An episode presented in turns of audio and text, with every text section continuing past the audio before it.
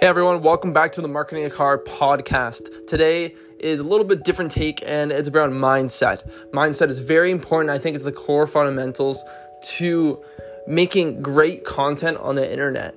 You got to have this abstract thinking and creativity, but also concrete and convincing and psychological thinking. Um, so to get into this kind of mindset, uh, there's this very very good article that I was reading called "The Cook versus the Chef," um, and it's basically this thinking around dogma. And what dogma is is essentially following something that has always been like that, or someone has always told you to do it like that. Um, and I see, I hear these words all the time, especially when you go to post on Instagram.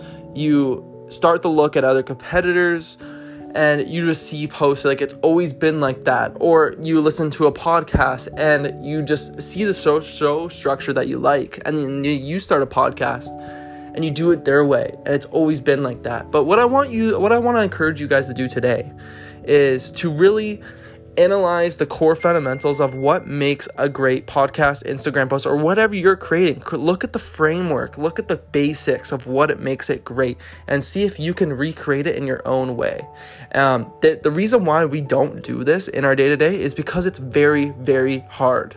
It takes a lot of energy, but it's so worth it because you're creating something new and you're bringing maybe something potentially interesting into this world, uh, different from your perspective. Something I want to tell you right now is that you are unique and you're special. You have this different perspective that no one will have. Maybe someone will be close, but no one will have the same experiences as you all in a row. So, share your experience in your own way and create your own frameworks. Someone who does this very, very well is Elon Musk. Elon Musk talks about this all the time, where it's all about breaking down the core principles. And one example he's always done this with is with the Tesla battery.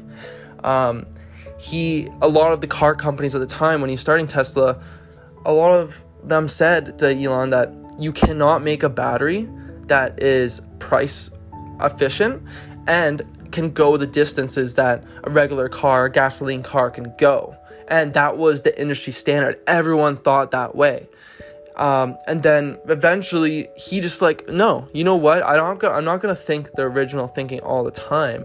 I'm just gonna think about what is in a battery. Let let's take let's rip it apart. Like what makes up a battery, and can we find these materials in a cheaper way? And he did. He created the Tesla battery, and that's what makes Tesla so valuable today. The next example is the four mile run. I'm sure you've I'm sure you probably heard this before, but if you haven't um, the four minute mile run, it is uh, it, it's a it's a challenge. There was a challenge back in the the 1900s. Um, I'm not sure exactly what the date is. I don't want to butcher it, so I just don't want to say like the actual date.